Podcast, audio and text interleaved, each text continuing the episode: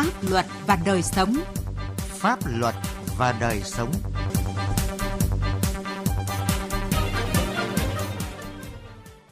Xin kính chào quý vị và các bạn. Chương trình Pháp luật và đời sống hôm nay xin chuyển đến các bạn những nội dung sau. Tình trạng bạo hành trẻ em, những nguyên nhân và giải pháp hạn chế. Hà Tĩnh những đổi mới trong tuyên truyền pháp luật trong điều kiện dịch bệnh COVID-19. Chậm bồi thường cho người bị oan sai do bất cập của pháp luật hay sự tắc trách của các cơ quan chịu trách nhiệm giải quyết bồi thường, nhìn từ một số vụ việc cụ thể. Pháp luật đồng hành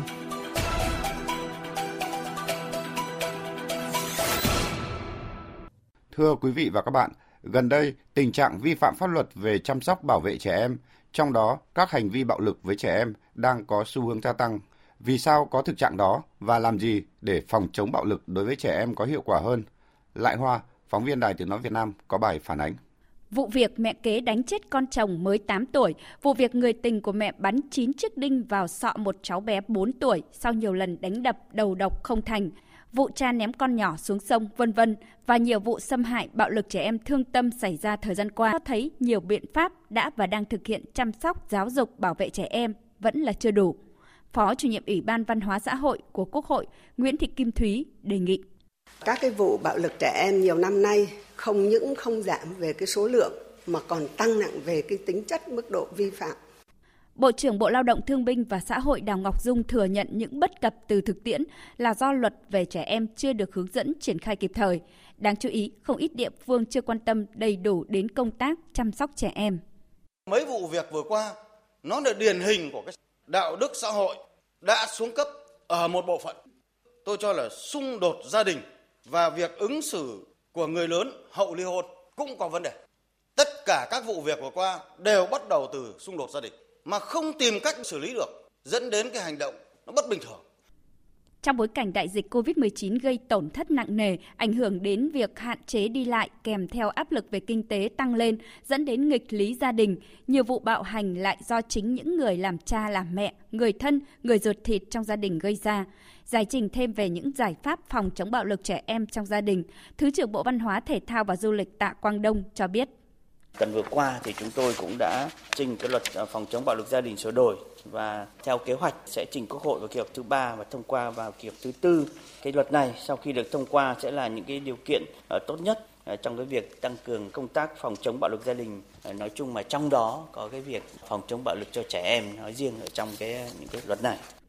Về giải pháp tổng thể chăm sóc trẻ em, trong đó có bạo lực gia đình, Bộ trưởng Đào Ngọc Dung nêu rõ. Chúng tôi sẽ tập trung thực hiện một cách nghiêm minh, cụ thể hóa tốt nhất nghị quyết 121 quy định rất rõ trách nhiệm của từng ngành, từng cấp và của Ủy ban chăm sóc trẻ em. Ngay đầu năm này thì chúng tôi yêu cầu Ủy ban dân các tỉnh thành phố báo cáo toàn bộ tình hình đầu tư, ngân sách để cho quản lý nhà nước, ngân sách cho công tác chăm sóc trẻ em năm 22 và trên cơ sở đó những địa phương mà bố trí không đảm bảo hoặc là không bố trí thì sẽ tiến hành kiểm tra và trên cơ sở đó thì có giải pháp thích ứng chủ nhiệm Ủy ban Văn hóa Giáo dục của Quốc hội Nguyễn Đắc Vinh đề nghị thời gian tới chú trọng việc hoàn thiện các quy định về phòng chống bạo lực trẻ em trong việc sửa đổi luật phòng chống bạo lực gia đình, đề nghị Hội đồng thẩm phán Tòa án Nhân dân tối cao ban hành nghị quyết hướng dẫn giải quyết các vụ việc ly hôn khi quyết định quyền nuôi con phải xem xét đến quyền lợi mọi mặt của con, trong đó chú trọng khả năng bảo vệ trẻ em khỏi nguy cơ xâm hại bạo lực, đồng thời tăng cường công tác phòng ngừa bạo lực học đường trong các nhà trường sau đại dịch COVID-19. COVID-19.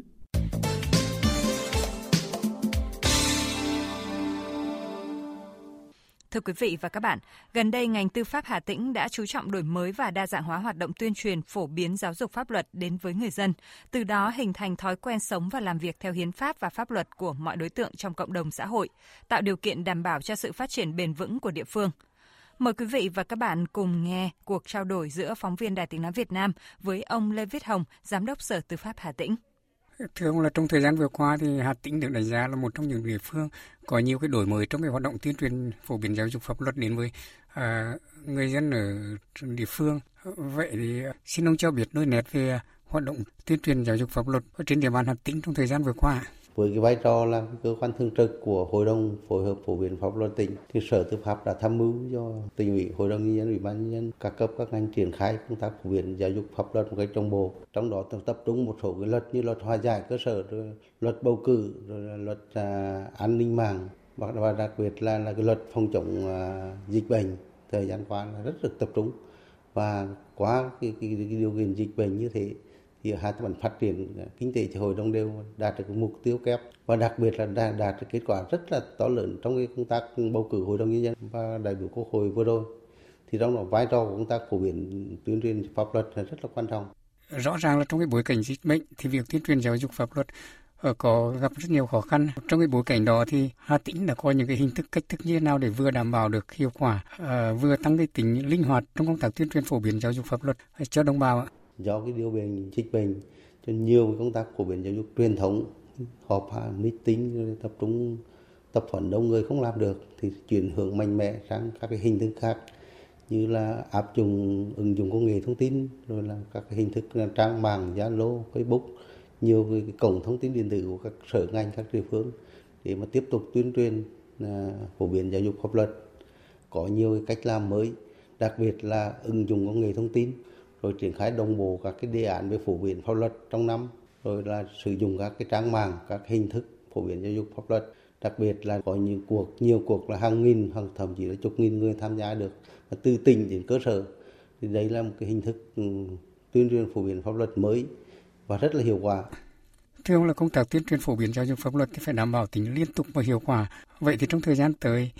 Sở Tư pháp Hà Tĩnh có những tập trung đẩy mạnh những cái nội dung công việc nào trong cái vấn đề tuyên truyền pháp luật đến với người dân để nhằm đảm bảo vừa phát triển kinh tế xã hội vừa phòng chống dịch có hiệu quả.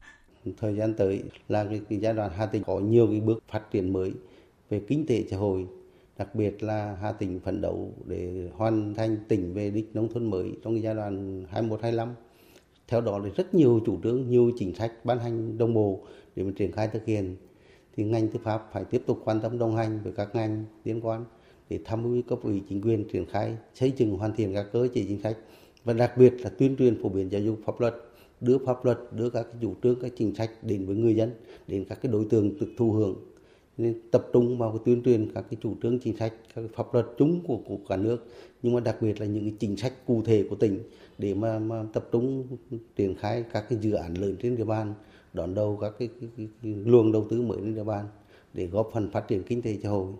trong đó vẫn đặc biệt nhấn mạnh là phải quan tâm về cái công tác phòng chống dịch và các cái đối tượng thì cũng tập trung theo từng đối tượng theo chuyên sâu theo cái, cái diện hẹp thì cũng không thể mở rộng như trước đây. Nhưng mà từng đối tượng từng địa bàn thì vẫn phải tiếp tục quan tâm tiếp tục đẩy mạnh và có cách làm đổi mới linh hoạt không thể là bị động như trước đây được. Vâng trân trọng cảm ơn ông. Thưa quý vị và các bạn, Luật trách nhiệm bồi thường nhà nước năm 2017 và các văn bản hướng dẫn thi hành đều quy định rất rõ về thời gian phải thực hiện chi trả tiền bồi thường cho người bị oan do cơ quan tiến hành tố tụng gây ra. Vậy nhưng thực tế rất ít vụ việc người bị khởi tố, truy tố, xét xử oan sai nhận được khoản bồi thường đúng thời gian quy định. Việc chậm trễ giải quyết và chi trả tiền bồi thường cho người bị oan do bất cập của quy định pháp luật hay là sự tác trách vô cảm của cơ quan chịu trách nhiệm bồi thường – Bài viết của Tiến Anh đề cập nội dung này từ một số vụ việc cụ thể. Mời quý vị và các bạn cùng nghe. Năm 2013, tại bản án số 04-2013 của Tòa án Nhân dân tỉnh Thái Bình tuyên buộc Tòa án tỉnh Thái Bình cơ quan gây oan sai cho ông Lương Ngọc Phi trong vụ án lợi dụng tín nhiệm chiếm đoạt tài sản xã hội chủ nghĩa và trốn thuế xảy ra tại Thái Bình ngày 1 tháng 5 năm 1998 phải bồi thường thiệt hại cho ông Phi 21,4 tỷ đồng nhưng phải hơn đến 3 năm sau, ông Phi mới nhận được khoản tiền bồi thường này. Trường hợp ông Phan Văn Lá bị Công an huyện Châu Thành, tỉnh Long An bắt giam oan từ năm 1991, nhưng mãi tới cuối tháng 9 năm 2015, ông Lá mới được xin lỗi và bồi thường 300 triệu đồng. Hay mới đây nhất là vụ việc bà Huỳnh Thị Ngọc Bích, chủ nhiệm Hợp tác xã Thủ công Mỹ nghệ Ngọc Bích, tỉnh Sóc Trăng, bị truy tố xét xử về tội tham mô tài sản sau 9 năm dòng dã với 24 phiên tòa. Tại phiên tòa sơ thẩm lần thứ 3 ngày 28 tháng 5 năm 2018, hội đồng xét xử trả hồ sơ điều tra lại để làm rõ nhiều vấn đề chưa được làm sáng tỏ. Sau khi tiến hành điều tra, xét thấy hành vi của bà Bích không cấu thành tội phạm, nên ngày 3 tháng 7 năm 2018, cơ quan điều tra công an tỉnh Sóc Trăng ra quyết định đình chỉ điều tra bị can đối với bà Bích. Ngày 28 tháng 5, Viện Kiểm sát Nhân dân tỉnh Sóc Trăng đã tổ chức xin lỗi và cải chính công khai với bà Huỳnh Ngọc Bích. Sau nhiều lần thương lượng về bồi thường oan sai, ngày 15 tháng 11 năm 2021, Viện Kiểm sát Nhân dân tỉnh Sóc Trăng đã ban hành quyết định giải quyết bồi thường cho bà Bích tổng số tiền hơn 1,1 tỷ đồng. Tại Điều 5, quyết định này nêu rõ,